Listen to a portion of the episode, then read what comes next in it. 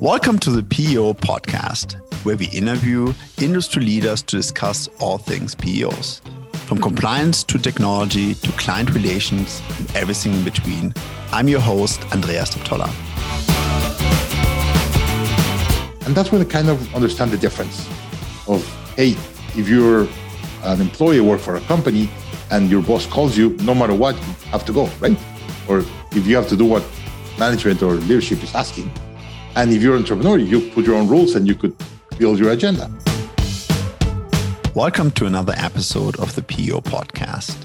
Today I will be talking to Daniel Marcos, the CEO of the Growth Institute. We'll be learning about his journey as an entrepreneur, different stages of scaling up a company, and a CEO system that he developed.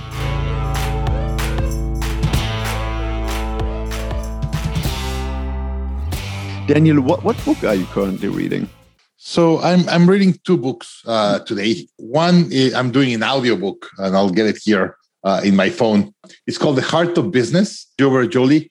He's a French uh, national that uh, turned around Best Buy. Best Buy, right? and yes, and I don't know if you've been to Best Buy recently, but the experience it's crazy good. And and I really like uh, the beginning when they said, "Hey, Best Buy is, is going under uh, we need someone to turn around, but probably is, is going to go under, so you should not take the job. And the guy did an analysis to decide. Mm-hmm. And he said, you know what? It's not a problem of Amazon. It's not a problem of e commerce.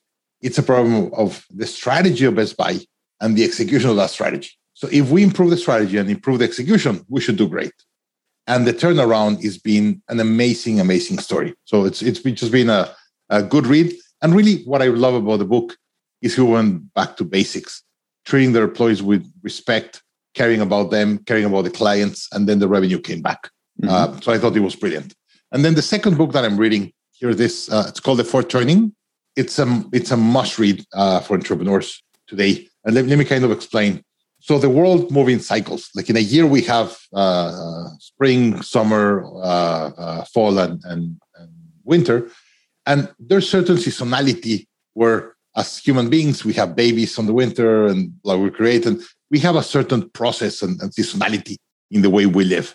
The world has a lot of much bigger cycles. And in the case of this uh, book, they talk about this 88, uh, 90 year cycle. And it's interesting. There's a debt cycle, like a 200 year debt cycle that it's expiring today.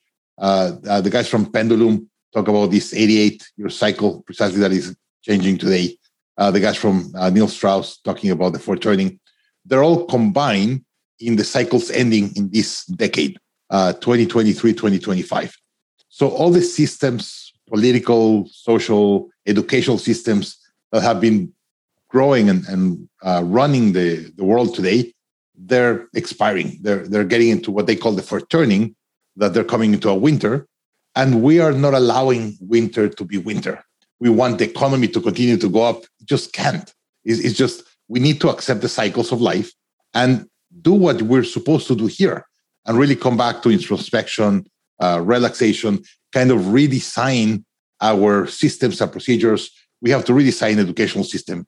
We need to redesign the political system. Like it's it's it's very very interesting to see that. And interestingly, like in Pendulum, they said 2023 is going to be one of the corners of the pendulum and they start describing it.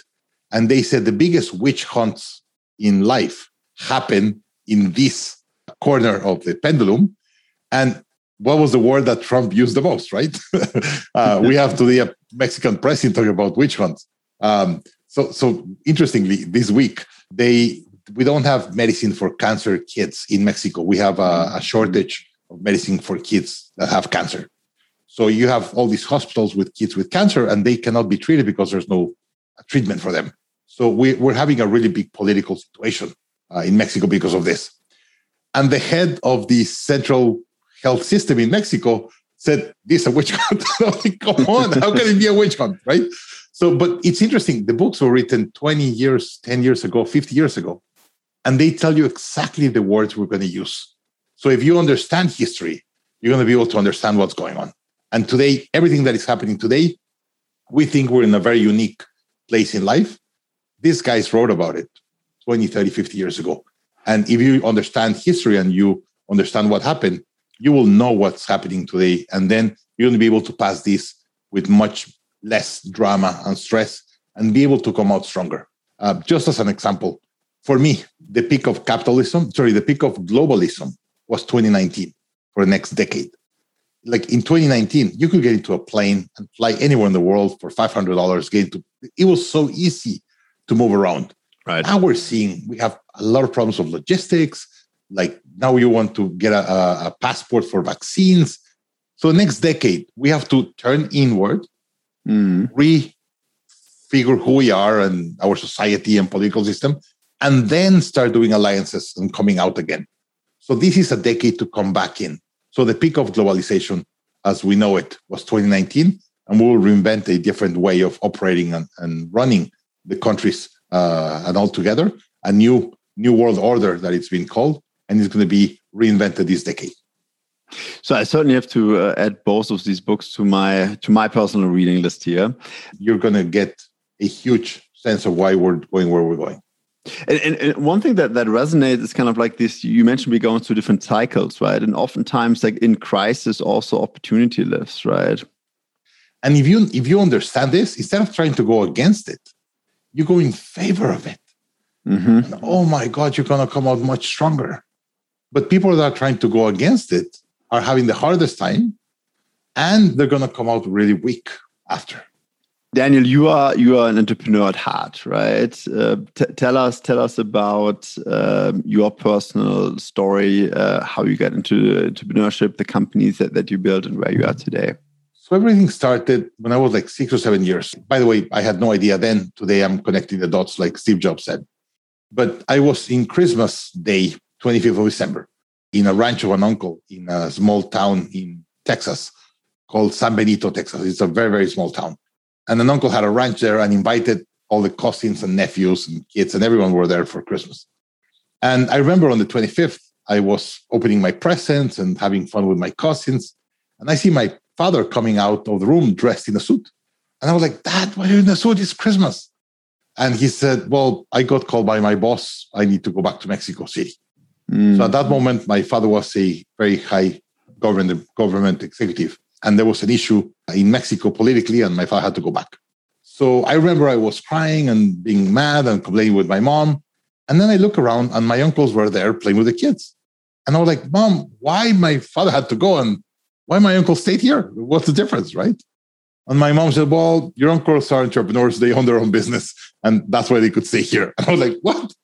so for me, it was dad used to go work all day, and mom stayed with you mm-hmm. in home. And for me, they used to go to work and it was the same. And that's when I kind of understand the difference of, hey, if you're an employee, work for a company, and your boss calls you, no matter what, you have to go, right? Or if you have to do what management or leadership is asking. And if you're an entrepreneur, you put your own rules and you could build your agenda. Of course, you could have a lot of drama in your company and you could not take vacations, but you could choose and you have the right of doing that. And that's how everything started. It, it, was a catalyst here, what I'm hearing that event. But you know, the, the, the, theme here is, is, is, maybe freedom, right? And uh, is, is, that a fair and, assumption? And now that you talk freedom, if you go to our logo, Growth Institute, below we have two phrases: scale impact and reduce drama. Reduce. That's drama. what gives you freedom as an entrepreneur. Mm-hmm. So, as an entrepreneur, today, tomorrow, 50 years from now, every entrepreneur, every CEO of a company wants to do two things. You want to scale your impact. You want to do what you do bigger, right? Hey, I help companies scale. I want to help more companies. I want to offer PO services to companies. I want to have 10 times more companies, right? So whatever you do, you want to do it in a bigger scale. But you also want to reduce drama.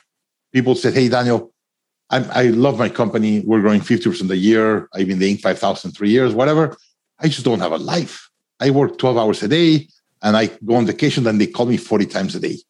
I want to reduce the drama of the operation so I could really enjoy the ride and scaling my company and enjoy my life. This is something we learned with Peter Diamandis, the founder of Singularity. Peter told me one day, he said, Daniel, you can't imagine how much money they pay me to ask me one question. And the question is, what's going to change in the future? But no one has ever paid me a dime and asked me what I think is a more important question. What is not going to change in the world? And the best companies in the world they have a strategy based on what is not going to change in the world. And when you get that, you're golden. Let, us dive into that a little bit more, right? Many yes. of our, uh, you know, the audience, the PO leadership here, they want to scale, right? They want to scale yes. the impact that they're having on the organization. You you described the theme of reducing drama. So so how do you typically help companies? What are what are typical levers to reduce the drama? So I'll tell you a quick story and then I'll tell you how we do it. So my first company, we built the first fintech in Mexico. We're the first one to put financial track of stocks and information online for the Mexican market. This is back in 1999. That was my first company. And we grew it. We end up merging with an Argentinian company and a Brazilian. And we were probably around 100 employees when we merged. And then we raised $50 million from JP Morgan, Goldman, and we grew the company to 1,200 employees and then sold it. And we were 25, 26 years old. It was, it was crazy story, but it was the dot com typical bubble that we all heard about. And I was one day in my desk having a really hard day. And I remember an employee of mine came to me to my desk around 10 p.m. And I was working and I still had many hours of work. And she came to me and said, How are you? And I was like, Not having a really fun day.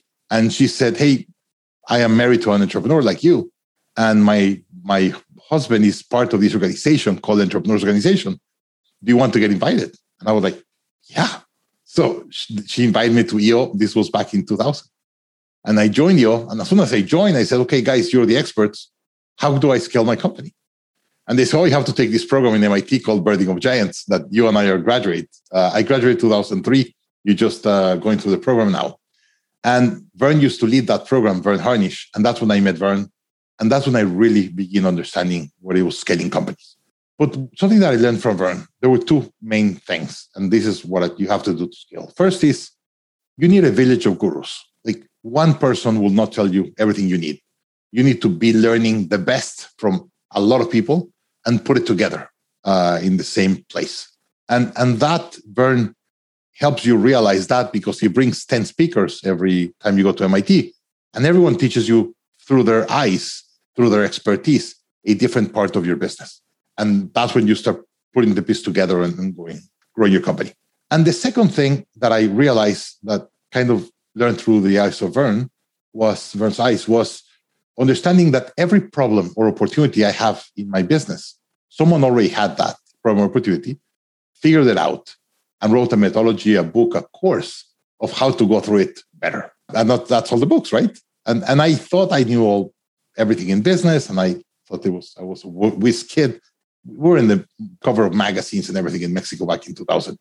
And when I see that, I was like, wow. So instead of asking the question, what do I have to do? I have to ask the question, who is the expert on this field? I need to understand that methodology, hire them, take a course, read their book, whatever, and just follow it. And my success rate is going to be much higher. And like Brad Smart of Topgrading tells you, hey, I'm not going to help you get 100% A players. But if you go between 20% of A players to 50, you're going to crush the competition. Huge leverage. Yeah, absolutely. Huge leverage, right? If you, if you double the amount of A players, you're just going to crush it. If the industry A players is 20% and you're operating at 50% with A players, you're going to crush it. So you don't have to be the fastest gazelle. You just have to be faster than the average. And that, that was so clear. Um, so that's what entrepreneurs have to do. Come with a learning mentality mm-hmm. no, uh, accepting they don't know. And whenever something happens, opportunity, whatever, just ask who is the best, figure out who's the best. And that's what EO and all the network entrepreneurs it is. We ask our forum, hey, I'm having through this issue. What should I do? Oh, hire Jack Daly or get the book of Vernon scaling up or whatever, right? Just follow that, follow the process, and you're going to get better results. That's how you scale company. Yeah, Daniel totally resonates with me. Uh, you know, I'm I'm also a member of the uh, EO organization, entrepreneurship organization. Right, get tremendous value out of it over the. You went to the EMP program, uh, yeah, in MIT. And, and, to your point, I mean, you you you're not you're not alone, right? It's it's these peer groups. It's uh, surrounding yourself with with with uh, you know other people and, and, and getting the right mentors. Thanks for your perspective on that. You know you you, you described in, in in the books that you published kind of like the different stages of company right? Growth stage grow up scale up dominate your industry right? Um, and i think a lot of the, our audience here is in one of those stages right? Could you describe what these different stages are typically and and and and, and how you define that? So let me do an analogy and then I'll go to stages. So I've been in this field, I've been an entrepreneur 23 years, and I've been coaching CEOs and teaching CEOs and teams on how to scale for 10 or so years, 13 years. And they always come and, and said, Hey, what's the most important book I need to read? And I was like, that's going to the doctor and said, Doctor, I'm sick. Give me the strongest medicine. like, what what are you sick? Do you have cancer? Do you have uh, diarrhea? Like, what's going on, right? And the doctor need to understand what's your weight to see how much, how strength the medicine, how old are you, uh, what do you eat, what's hurting you, do you have a diarrhea, do you have uh, uh, virus, whatever. And then they prescribe the right medicine. So this is what I'm trying to do with these stages. Trying to tell people, hey, depending on your stage, is depending on what's the right tool, the right methodology, the right book. It's it's very, very different. So I'm trying to give what I call a CEO system for someone to really understand what they have to do. And, and let me kind of explain this. When I go to companies, I said, hey, the most successful companies have are very, very good building systems and procedures and following them to the T. And I said, okay, show me your systems. And they show me their accounting system, production system, customer support system. And I said, okay, show me your CEO system. I said, what do you mean? And I was like, yeah, the most important position is being the leader, the CEO. How do you run your company? look at me, it's like, but but I but I'm the CEO. And I was like, yeah, but what systems do you use? And I tell them, hey, the best CEOs, they have routines and systems, how they take decisions, how they communicate, how do they prioritize, how to get their KPIs, all of that. So what I'm building in and what I build in, in ImpactX is a CEO system based on stages. Whenever you're a startup, a grow up, a scale up, or whenever you're dominating your industry and leading your industry and what do you have to do in each stage and what are the right methodologies and books and i give you 12 methodologies and books that i recommend that you have to do in each stage so say hey i'm stage scale up what are 12 things i have to do and you get a view of the 12 things you have to do and what is the right methodology or book what i've used or i believe is the best in the field so i'm trying to say hey okay if you are 20 years old and you have cancer these are all the medicines. This is the one I've used or I know. And I'm kind of give that pathway uh, for them to understand. And every stage has very unique challenges. Mm-hmm. Typical conversation with entrepreneur said, no, but you don't understand. My business is different. And I was like, no, you don't understand. like we're all having the same issues in the right. size of our company, right? They everyone believes they're going through a very, very unique experience. I've talked with thousands of CEOs. We've helped over 10,000 companies in Growth Institute. And we know more or less your size, your country, your what challenges are you having. So I'm trying to, it's not going to be perfect, it's probably going to be 80%, but I'm going to be able to, through the model, you're going to be able to read it and understand where you are, the pains that you're having, the challenge your team is having, and what you have to do today to go to the next level. So would love to understand the, the framework in more depth. But before we go there, maybe just like outline to our audience kind of like these different stages that you're seeing. And, and also I read about the, the, your concept of the death valley between the stages, right? Yes. How, how, do you get in there? Like what, what, what are the threats there? And, so and, if you want to follow what I'm saying, uh, and Andreas, I'll give you a link. Uh, I'll, I'll, I'll describe it now, but I'll ask if you could put it on the description on the podcast. Sure. Um, it's danielmarcos.co forward slash impact dash X dash workbook. And you could download slides. Uh, this workbook has slides and charts so you could kind of understand what I'm saying. I believe there's four stages when you're scaling a company. Uh, stage one, one to five employees. And your job is really to understand your product market fit. People have a business plan before they start, and they expect that they're going to be able to follow their plan. And whenever you start working, you realize your plan doesn't work. Why? Because you don't understand the market dynamics. You don't understand how your competitors compete when they give discounts, like how your clients going to react. Those are things that you have assumptions, but a lot of your assumptions are going to be wrong. So whenever you start a business, you have to really throw your idea and really adapt your idea to whatever the market wants. And that's a product market fit, understanding what do you do, what price, what channels, what mar- marketing, everything? One to five employees, don't go above five employees because I see a lot of people, they raise money, they put a lot of people on the ground and they lose the visibility and they cannot learn fast enough. So don't raise money, do it with the least money, mostly if you can with your money. Bootstrap. And figure out, bootstrap it. Then you get stage two, six to 15 employees. And there you have two main issues. Your expenses are fixed, but your revenue is very unstable. And that's when the CEO or the founder or founders age the most. And by the way, you see entrepreneurs going through stage two and they have white hair and they gain weight. It's just a tough stage because you're you're just struggling to pay payroll um, every day. So that stage you have to do two main things. First, don't run out of cash. You need to figure out a revenue stable revenue. How can you get revenue stable? That's the most important thing. And the second one is really choosing the right team. And people say, "Well, I have a team from stage one," and I was like, "Nah." The team of stage one, it's not a team that a team that you chose. It's a team that chose you. You don't choose your employees on stage one. Whoever is willing to work for you, you're so thankful that you hire them. And you don't, you cannot get the best. You don't get the best salaries. You don't have the best perks or brand. So whoever is willing to work for you, you're so thankful that you said, hey, come and work. And you hire a lot of generalists. Now you have to start thinking about specialists. And now you start getting, hey, these are my departments in my business, and I need a specialist here. And you have to kind of redo your org chart. And then after stage two, you have to take a very, very important decision. You have to stay as a lifestyle business on stage two or grow to stage three and do a scale up. And I want to stop here and say, I believe the best balance for quality of life and cash flow for the founder is stage two. And, and how did you find like a lifestyle uh, business? Well, what, what is that for you? So a, li- a lifestyle business, it's a business that you could run with five, ten people maximum and you run it like friends. You have lunch together every week, and, and you could have people, and like you have a personal relationship with everyone. And usually, you have a lot of freedom. You could take a lot of vacations. You could dictate how you want to work with your clients. And usually, you're so few of you, you don't have managers. You don't have a first level of managers. There's a lot of margin. So you could really get a lot of cash flow. I'll give you a quick example. Before I built Growth Institute, I had a consulting business um, it was myself.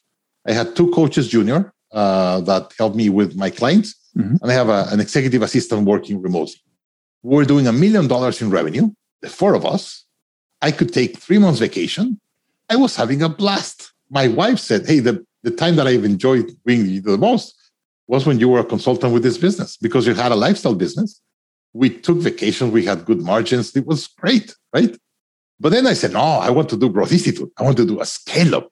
And all the money that I was having on all the cash flow that I was getting from consulting, I started investing it in building the Growth Institute. And that's when the, the valley of death happens, right? Your margins get destroyed. Sometimes you lose money. You have to hire first line of defense. Your managers have to invest in infrastructure, offices, and your expenses go through the roof. And the beginning of that is really, really tough. And that's the valley of death. So what got you to one stage will not take you to the next one. And you have to go through a valley of death where you have to reinvent your business, reinvent your org chart, your leadership, all of that. And that's when companies usually go under because they cannot pass that valley of death. They run out of money or they have too much drama and they leave. So I'll give you an example. I was giving this lecture two, three months ago, very, very successful entrepreneurs.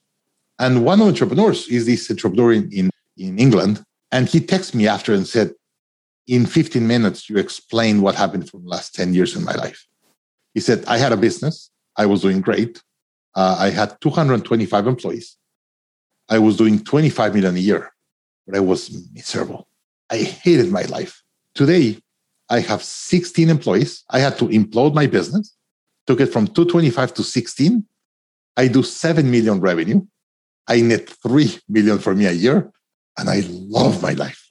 And so when you end stage two, that's a decision. Hey, should I continue as a lifestyle and have a great quality of life with good cash flow and just enjoy my life and have a simpler business? But that business is not sellable. That business depends on you. Or going to stage three and making an intrinsic asset or a company that runs without you that has a really high valuation, right? And that's what we're doing with Growth Institute. I've probably gone 10 years or 15 years or 10, I don't know when, but I'm going to sell Growth Institute. I'm building a company that serves thousands of clients all over the world without me needing to be in the center. That has a, an, an intrinsic value that someone's going to say, hey, that business is worth X amount of money for me. Do you want to sell it? And I'll decide if I want to sell it or not. But this has value beyond me working there. So it's really important that you understand what kind of business you want and you play that game. Because I see entrepreneurs trying to do a scale up and keep their quality of life and their cash flow. Doesn't happen. They come mad with me, they just got divorced. And I was like, what are you expecting? You're doing a scale up, right? But it's it's hard to do the difference because once you've been on stage two running a lifestyle business, you get used to a certain quality of life. And you have to change that quality of so it's really about being intentional right? As, as the leader of the organization what what what is important for you right? And what is the the right i said scaling is choosing. Mm-hmm. and my clients tell me i remember 10 years ago when i was with you in a meeting when we decided to scale. It's exactly the same you have to be intentional of what you want and a lot of entrepreneurs i see they make their mistake they go they, they've been great in stage two they're loving stage two and said oh if stage two is like this, imagine stage three. And they jump on stage three and they hate it. It's it's a completely different ballgame. So I want to go back to the CEO framework that you're talking about. Yep. It sounds like uh, that the framework would help the leader of the organization for each of the different stages, right? So essentially, whatever your decision there is, right? If you decide, hey, I, I, want to run this as a lifestyle business, I want, I want to scale it, right? Uh, so the CEO framework will, will, will help through the stages. Tell us a little bit more about the framework and what it all contains. And and this is another big mistake that I see entrepreneurs making. They say, I'm going to build a great company. You're missing a step in the middle for you to build a great company, you cannot build a great company on your own. You have to build a great team. And the great team is going to build a great company. So your job is to focus on building a great team. But then it's also a step for you to be able to build a great team. You have to be a great leader. Because, and, and I see this with a lot of entrepreneurs. The entrepreneur gives everything to the company. They have mortgaged their house, their cars. They have no savings. They work 12 hours a day. They overweight they got divorced or have problem with their family and all that problems in their life. They think they're doing it for their company but no they're bringing all that stress and drama of their life to their company and that's killing the company. So what they have to do and this is kind of framework first focus on you. And like in any plane when the masks go down you have to put the oxygen mask first. So you have to be in great shape. You have to protect your freedoms. You have to have your rituals um, uh, and you have to be well financially your relationships your body your kids like you have to be a good human being. So there's people that want to be led by you. Like imagine someone that is really overweight and drinks every day and smokes and said hey i'm going to teach you how to be healthy. No that's never going to happen right? So you need to be that leader first. Uh, and there's a lot of tools on how to do that for you. Um, there's some books on mindset, uh, rituals, as an example. Every day, I wake up two hours before my family wakes up. Every day, 5 a.m., I'm up. Even if I slept late or whatever, I wake up two hours and dedicate them for me. What gives me energy? What I like. So I have a really good cup of coffee in the morning. I read a little bit. I have to feed my brain every day. I have to meditate a little bit. I do some exercise. I try to just dedicate two hours for whatever I want. And then at seven, when my kids and my wife wake up, my energy level is really high. I already feel accomplished. I've done all these things in the morning.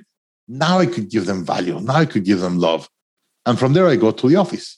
In, imagine that, that you have really high level of energy, exercise, all that, compared to someone that woke up 7.15, run to the shower, shout to the kids, take a sh- uh, breakfast, whatever. By the time he's in the car and gets to the office, his energy is very down and his stress level is very high. What's going to happen? First person he crosses in the office is going to shout, and it's going to be a disaster. So those are the kind of practices that we recommend for you to work on you so you could really lead a great team. Then, okay, great. Now let's build a great team. And for you to build a great team, you first have to attract the best players. And here I tell people the best leaders play checkers, not chess. Sorry, they play chess, not checkers. So let me explain. In checkers, you look at your board and all the pieces are exactly the same blue, black, or white, same characteristics, and they have the same strengths and weaknesses. And you, when you play checkers, you move them around. You have full control of what happens on the board. Whenever you play chess, you look at the board and said, they're all different. They all have strengths and weaknesses. How can I position them in the best position for them to use their strengths the most? And how can I cover the weaknesses with other team members and other pieces? And once you have positioned them strategically, then just step aside and let them play. It's a huge difference from playing checkers and playing chess. I see a lot of leaders in stage three and four trying to play checkers, and the team hates them. So it's really important that you first get them right and then align them, working company culture, uh, all these things, grow their, their capabilities, really uh, work on, on growing them, and then continue to build the team and grow the team. So that's the second part. And then the third part is now really building a company, right? And you have to have a very simple and powerful strategy. And that's what Verne and Scaling Up does really, really good with your BHAG and your priorities and the rest. You have to align them correctly. So first you have to build a strategy, then align them correctly to the right goals and, and priorities and the rest. Then you need to have a repeatable selling system or revenue system. Uh, the best companies in the world, they have full control in the revenue. If you want to see drama, get a company that does have control on the revenue. And they are pulling their hair and they have a lot of stress. They don't sleep well, they don't pay payroll. It's a mess. Get a company that has control in the revenue. Revenue solves everything. It gives you time to solve whatever you want or solve whatever you want. And then culture. Uh, you really have to build a company that is growing. So one thing is culture of the team, and one is the culture and mindset of the company that they're all the time evolving, learning new things or whatever. Because once you get to stage three and four and you are successful, people get into this comfort zone and we start buying houses on the weekend and taking all this on vacation. But that same mentality goes to the company and we stop learning, we stop evolving, we stop getting better. And that's what killed companies.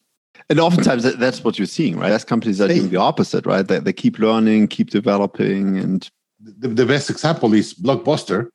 They were amazing at a certain stage in life, a certain stage or trend in the world.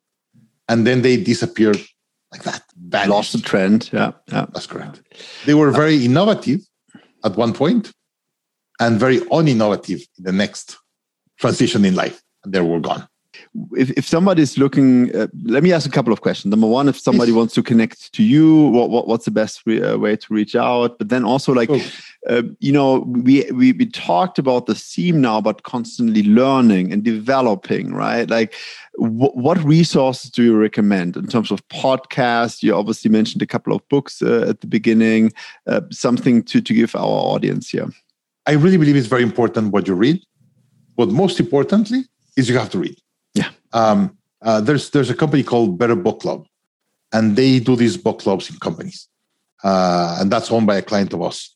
And he figured out through his experience with his clients that yes, it's very important of what they read, but it's way more important, has way more impact that the team reads, that they get into the habit of reading and learning. But I still have space for reading. Um, there's certain things that I needed I, I don't care if it's paper, but in Kindle. But the reading gives you the space to pause, ponder things, understand things. So most of the books that I read today, I read them in Audible. But then I go back to the physical book and read the four or five parts that I got hooked on the audio, reread them and take them.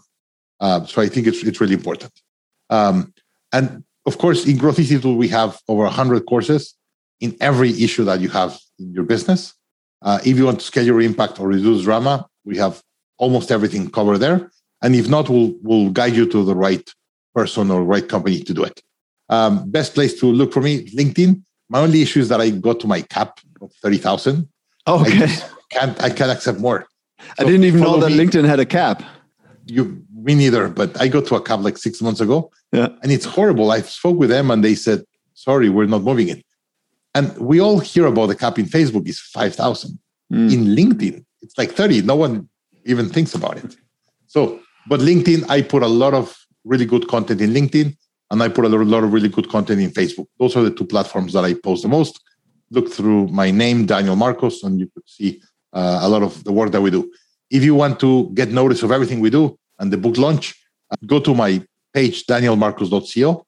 I have some videos and podcasts and stuff. But there's gonna where we are gonna be doing all the book launch and, and all the announcements of the book. And of Growth Institute, of course, if you want to scale your company with our do, courses. Do you already have a launch date for the book uh, that that will outline the CEO framework we, so, we talked about? Yes, uh, uh, launch date is October 15, uh, okay. but I am delayed like two weeks uh, doing the last edit of the book.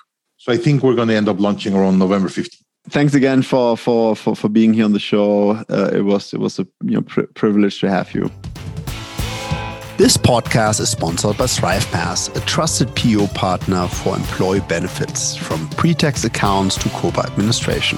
ThrivePass empowers employees to thrive through exceptional service and innovative technology. More at thrivepass.com. Thanks for listening to today's episode. Don't forget to subscribe and visit us at po-podcast.com to learn more. I'm Andreas Deptoller, and this is the PEO Podcast. We'll see you next time.